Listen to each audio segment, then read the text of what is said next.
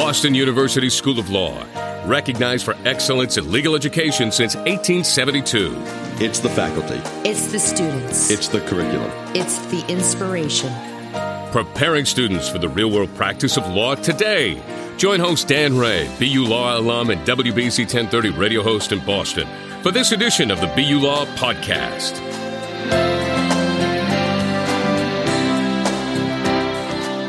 Well, welcome on ev- in everyone to uh, the Boston University Law School podcast. I am the aforementioned Dan Rea, graduate of BU Law School way back. I'm not going to tell you what year, but way back when, a practicing attorney, longtime broadcast journalist here in, in Boston at WBZ TV and WBZ Radio. Also, uh, currently host my own talk show uh, every Monday through Friday night on WBZ Radio, 1030 on the AM dial, Nightside with Dan Rea.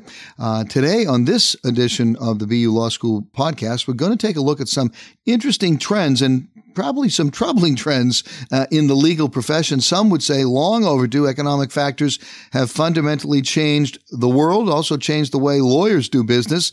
It is much more competitive these days in the legal profession, and some might even suggest that we have come to the end of the era of the billable hour. Joining me today is James W. Jones. He's co-managing director, senior vice president of Hildebrandt Baker Robbins. Hildebrandt provides management and consulting advice to law firms, law departments, and government agencies. Welcome uh, to the podcast, Jim Jones. Thanks very much, Dan. Great to be with you. Thank you. Let's want to start out by mentioning that you have an article uh, in this month's edition or this uh, quarter's edition, uh, which I'm looking at right now, of Boston University's law school magazine, The Record, in which you talk about the impact of the downturn uh, in the economy. Of course, this downturn has been with us now for going on, getting pretty close to three years. And you say the traditional business model for large law firms just is not sustainable. Uh, what do you mean by that? Well, I think uh, historically the uh, the traditional model for really all law firms, but uh, certainly the large law firms, has been premised on um, on basically an unsustainable pricing model, and that pricing model is the billable hour, which uh, clearly has been the standard model uh, really across the profession.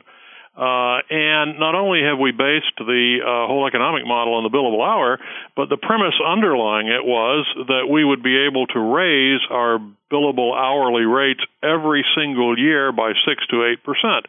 And that 6 to 8 percent increase in billable rates has been essentially what's driven the profitability of the uh, of the whole legal profession over over what was really a very sustained period before the current downturn. And it's that ability to drive up rates at 6 to 8 percent, which I think is essentially unsustainable. In fact, if you think about it, it's hard to think of another industry across the economy that is able to raise its prices uh, to that level every single year. I, you know, the only the only two that come to mind are healthcare and higher education. And Maybe I think maybe what we prof- had was essentially a model that just couldn't sustain itself. Maybe professional sports uh, teams and their ticket so. prices. Maybe we could so. add a third. Now, you say that 2009 was the worst year for the legal marketplace in nearly 50 years, going back to you know 1960 or so. Um, how bad was 2009? Well, it, it it was pretty bad. Um, and to understand how bad it was, you have to sort of look back to what was happening in the legal market. Uh, I would say up to the beginning of the recession, which really started in 2008. Um, and if you looked at the seven or eight years preceding the downturn, uh, what you saw was the legal market experienced a period of absolutely unprecedented growth. I mean, it, things were growing gangbusters. We saw demand for legal services going up at a rate of anywhere from four to five and a half percent every single year. Uh, we saw, as I mentioned earlier, that law firms were able to increase their rates six to eight percent every single year, and we saw overall revenues and profits per equity partner growing across the market on average at, at near double digit rates every single year. I mean, it was just an extraordinary period of time. All of that came began to come to a crashing halt in 2008 and certainly by 2009 uh, we had really fallen into the into the grip of a very uh, very definite downturn. Beginning in the first quarter of 2009 and running for seven straight quarters almost two full years we actually saw demand for legal services decline every single quarter Uh, in other words, demand was growing at negative rates, and and we had never seen anything like that in the legal market before, and and, and it of course reflected a downturn in legal spending by major corporations. Um, in 2009, uh, based on a survey that we do of major corporations every year, we saw that corporate spending on outside law firms actually declined by 5% in the United States and 6% worldwide. And that was the first time in over 20 years of taking that survey that we actually saw a decline in spending for legal services by, by major corporations. And as a result of that, of course, law firm productivity plummeted and, and revenues and profits fell in some cases, you know, 15% or more. And firms, as we all know, responded with, uh, with layoffs and other kinds of expense cutbacks. But so you, you see this as much more than simply a market adjustment. You see this as, and clearly a market adjustment, uh, complicated and combined with a, a pretty serious recession. Absolutely. Absolutely, yeah. I, th- I think that the way the adjustments we're seeing in the market now probably would have occurred sooner or later anyway, but uh, the the uh, downturn certainly had the effect of accelerating them and and maybe even exacerbating them. So, are, are we at the end then of the era of the billable hour? you know, uh, I spent uh, I spent at least uh, 30 years uh, going way back to uh, to the time that I was a managing partner, uh, confidently predicting the demise of the billable hour. And, and about five years ago, I stopped talking about it. I thought it was the most resilient idea in Western thought. It just wasn't going away. But I have to tell you that um, I think now uh, we are beginning to see things change. Um, we we're seeing a real push by clients who, by the way, are now solidly in the driver's seat uh, for efficiency and cost effectiveness in the delivery of legal services, and that is putting incredible pressure on the billable hour, which which of course uh, has built into it no incentive for efficiency or cost effectiveness. Um, and we're beginning to see some real movement. Um, there was a survey done by Citibank, which uh, is the major banker for an awful lot of law firms in the U.S., of uh, 48 leaders of major law firms last July. And those respondents reported that, that their firms, on average, uh, were using alternative fee arrangements, which is to say non billable hour based pricing, uh, on about thir- for about 13% of their total revenue and that compared to about 10.5% the year before. And they projected that in 2011 that was going to go up to almost 15.5%. Now, one, um, one of my, my understanding is that, that one of the, the new trends, if you will, uh, with, at the major law firms is a concept called unbundled services. Um, right. Now, those of us who think about having our home computers, our home telephone, uh, and uh, and maybe our, our home television and some sort of bundled service. Uh, what it seems like that's the opposite. What what is un, what does unbundled services mean in the context of major law firms? Well, I think what what what firms what clients are doing, and again, it reflects their increased focus on an effort to try to make uh, the provision of services more efficient and cost effective they're beginning to look at major matters like very large litigations and say, look, I may need to pay top dollar for the great litigation firm that I'm hiring to actually take this matter to trial if it goes to trial, but I'm no longer willing to pay their rates to do the uh, the initial e-discovery phase or the exploratory depositions or, or a lot of the more routine stuff that comes earlier in the process. Sure. So I'm now going to go to that trial firm and I'm going to say, look, you're my guys for the trial, but I'm going to hire these other firms, or maybe even a legal process outsourcer in India or someplace else, to do some of this preliminary stuff, and uh, you will have to rely on their work product. So it's a literally unbundling of what was traditionally a single matter that was given to a single firm. And, and clients are now using a number of different kinds of legal service providers on, on these kinds of things, not only in litigation, but also in transactions. Yeah, basically getting rid of the idea of the one stop shopping. You, you mentioned outsourcing legal services to places like India. It seems like everything's being outsourced to India. right. Um, you, you can go online uh, beyond that, uh, and, and you can download documents now. I'm sure that we know all of these companies that are now out there competing. Some say the services that these services really aren't up to par. Um, but is that really, I guess, what someone might call big law firm snobbery? Yeah, I think it is. Uh, there, there's no question that outsourcing began with kind of very low end sorts of services, you know, document transcription services, e file management, all that kind of stuff. But it, it has really rapidly progressed to include include much more sophisticated tasks. I mean, you've got outsourcers who are frankly doing basic legal research now and the uh, the rap that um, that the quality is low. I think uh, really misunderstands the process. In fact, if you visit some of the legal process outsourcers in India and you really look at their quality control systems, I will tell you they're far more impressive than the quality controls I see in major law firms. Uh, you know, they've got all sorts of benchmarking tools. They have people reviewing over and over again. I mean, they, they're passionate about quality in a way that um, that I, I don't see those kinds of systems in major law firms. Let, us take a look at um, the the competition back back here at home. Um, clearly, you got major law firms, a lot of them downsizing, some going out of business, but now we have uh, some medium sized firms and even you know solo practitioners and small uh, small firms, um, so called boutique firms. Uh, they're now a threat I believe, to major law firms that, that they would never have been 20 or 25 years ago. Yeah, I absolutely agree with that. Uh, a few years ago, I, I was actually a, a bit pessimistic about the ability of, uh, of regional firms or smaller firms or niche firms to actually compete with the big guys over time. Um, but I'm now considerably more optimistic, uh, partly because of this this market shift that we're seeing. Uh, clients are much more willing to uh, use a broader array of firms for uh, for their matters because of concerns about cost effectiveness and efficiency, and they realize that there are there are parts of even very complicated matters that they would traditionally have given you know to a big Wall Street firm that can actually be performed perfectly well by uh, by a regional firm somewhere or a smaller firm, and and actually done uh, done at a much lower price. Also, the other thing I'd mention is that is that technology has become a wonderful leveler of the playing field, given giving smaller firms, you know, the same kinds of capacities that big firms historically had, and that's that's been a real shift in the market. Now, if we look at this shift in the marketplace that you describe, one group of people who are never going to know what it was like 20 or 25 years ago uh, are the law students who are graduating today.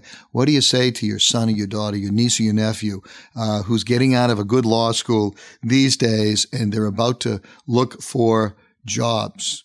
Yeah. Well, I, I have to say that I think that at least for the near term, uh, the job picture, at least in traditional law firm jobs, is a little bleak. Um, we're not we're not going to see a quick or robust recovery out of this recession. It's going to take two or three years. Um, and as you know, a couple of years ago, large firms laid off almost 9% of their associates. So uh, they've cut back on hiring quotas, both for permanent associates and, and for summer associates. And I don't see that's going to change really over the next two, two to three years. There are a few bright spots around. Uh, in some parts of the market, for example, firms are now uh, actively trying to hire mid level associates. But longer term, I think that firms are likely to be smaller, at least in terms of, of the traditional categories of partners and associates on partner track. But the good news is that I think as the economy recovers, we're likely to see firms hiring again in lots of lots of new categories of professionals, whether they're contract lawyers or staff attorneys or legal information specialists, you know, uh, classifications that, that didn't exist when, when you and I went to law school. And I also think we're going to see employment opportunities for young lawyers in non-traditional law firm settings. Again, again, uh, opportunities that just weren't there when uh, when you and I graduated. Well, we're going to talk more about law students and uh, and law schools. They make up a good portion of our audience here at, on the Legal Talk Network. Um, but we're going to talk about the the economic reality uh, that they're facing, which has changed. Uh, students graduating today uh, would have begun their law school period, uh, or at least probably thinking about law school well before the uh, the big downturn of 2008. Uh, but first, we need to take a quick break. When we return, we're going to be talking more with Jim Jones.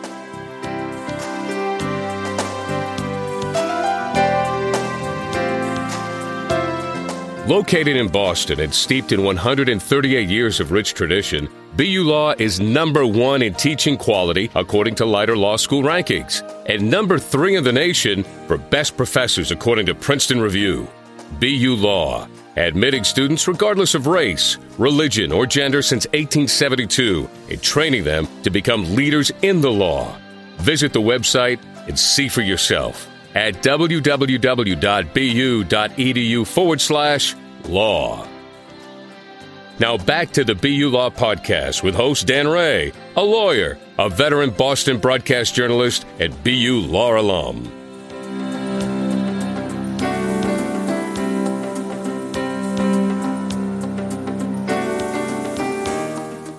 And welcome on back to the Boston University Law School podcast. I'm Dan Rea, your host. My guest today is Jim Jones, co-managing director and senior vice president of Hildebrandt Baker Robbins, a consultant to large law firms and uh, really an observer and watcher of trends in the legal industry. Uh, Jim, you recently um, met with uh, the dean of our law school, Dean Maureen O'Rourke, as well as BU faculty to keep them apprised of trends in the legal marketplace and the skills that law school graduates today need to be successful as law firms evolve their business models. How did that, that meeting go? You also, again, I'd like to reference, have a very interesting article that people can read in the alumni magazine of BU Law School.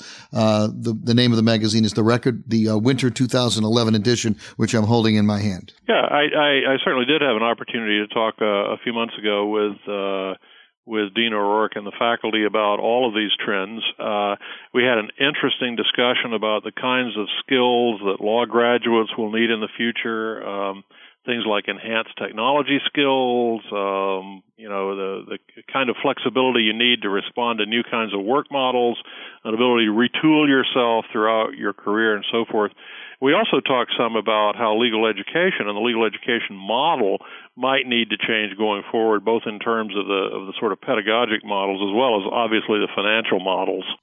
Huge economic shift um, from the time that you and I graduated law school. Um, but whenever there's a in my opinion, whenever there's a shift, there will be new opportunities uh, that that open up. But let's talk about law students today and their income expectations uh, after passing the bar. And maybe we can talk about, you know, those who are in law review at the major yeah. uh, law schools around the country. I assume they will always be sought after, but I'd, I'd like you also to focus on uh, the, the folks in the middle of the class who are getting out of a good law school, with a solid law degree, maybe not law review, uh, what are the different sets of expectations those two different uh, law school graduates should be thinking about? Yeah, well, first of all, I do, I do agree with you. I, I think that uh, you know people who uh, who come out uh, with good records uh, from good law schools are are always going to be sought after by the by the large firms and other firms, even even though uh,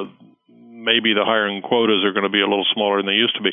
You know, I suspect that on the whole, uh, lawyers may actually see their average incomes uh, go down a little uh, from the past, uh, just because I think on the whole, uh, the legal market is going to force more efficiency uh, and and certainly more cost cutting uh, looking ahead. Now, that's not to say that law is not going to continue to be a very good way to make a living. And in fact, you know, even in the current downturn, I think you have to have to say that lawyers have in the main done very well, certainly compared to other other professional occupational groups across the economy.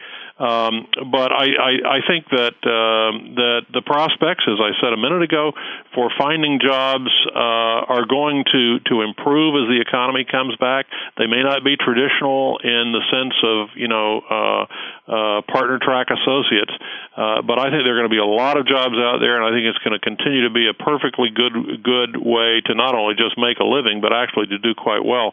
Now, I, I think there is one other ongoing issue about all this, and this, of course, is the debt burden that a lot of kids are coming out of school with, and I think that that is a that is a real problem.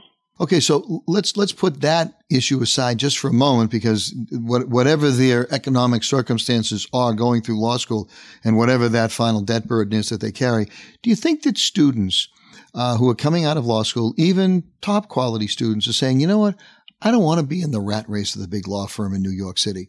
Uh, I'd prefer to be in a smaller, as you said, regional firm, uh, or maybe a smaller law firm in a big city. But I don't want to end up working 80 hours a week for the first two years of my practice of law. Yeah, well, we're certainly seeing evidence of that. Uh, you know, uh, surveys that have been done of associates and uh, and young lawyers have confirmed those kinds of sensibilities for some time now. And I I think that one of the the, the piece of good news about what's going on in the market now is that the way the market is changing and the new kinds of jobs that are going to be out there, uh, both in law firms and in in non-traditional uh, legal service organizations, are really going to expand enormously the range of opportunities that people have. And also, as we were as we were talking before, I think the uh, the chances now of, of really going into smaller firms or regional firms and having interesting, exciting, challenging practices uh, are are improved in a way that they've never been before. So I, I think that's kind of the good news uh, out of all of this as we begin to to make our way out of the current downturn. Uh, Jim, last question for this edition of the BU podcast. Um, what about law schools? Do you, do you think that they are going to start teaching business management uh, at a law firm? Normally, you think business management is done by the senior partners. And do you think we'll see business classes uh, working their way into into good law schools? Well, I, I certainly hope so, but I, I have to say that with with only a few exceptions, it's not really happening now. And I think that stems from from a, an implicit decision that was made some time ago to to make law schools sort of more academic and less less uh, professionally focused. But given the changes in the market that we've been talking about, I think there will need to to be a change in that perspective, at least to some extent. And we see that in a number of schools that are now beginning to focus uh, on business of law by creating special institutes for for the study of business of law and so forth. And over time, I do expect to see law schools pay a lot more attention to the area. Well, Jim Jones, thanks very much. Uh, how can folks get in contact uh, with you at Hildebrandt Baker Robbins? Uh, my email address is jjones at hbrconsulting.com. Uh, I'd be happy to easy. talk to anybody with questions. All right, uh, Jay Jones at hbrconsulting.com. That's that's real easy. Thanks, thank you very much for spending your time. Uh, very interesting insight into what the future uh, practice of the law might be, not only for current lawyers but also for those who are either in law school now or contemplating uh, heading off to law school. Thanks so much, Jim, for having been with us today. My pleasure, Dan. Good to be with you. Great. You can listen, by the way, and you can find all the editions of the Boston University Law School podcast on, amongst other places, Legal Talk Network, uh, the BU Law School website itself, as well as in iTunes. And until we uh, next gather around this microphone, I'm Dan Rea. I want to thank all of you for listening and hope all of you have a great day and a great week. The views expressed by the participants of this program are their own and do not represent the views of, nor are they endorsed by, Legal Talk Network, its officers, directors, employees, agents, representatives, shareholders, and subsidiaries. None of the content should be considered legal advice. As always, consult a lawyer. Thanks for listening to the BU Law Podcast with host Dan Rea.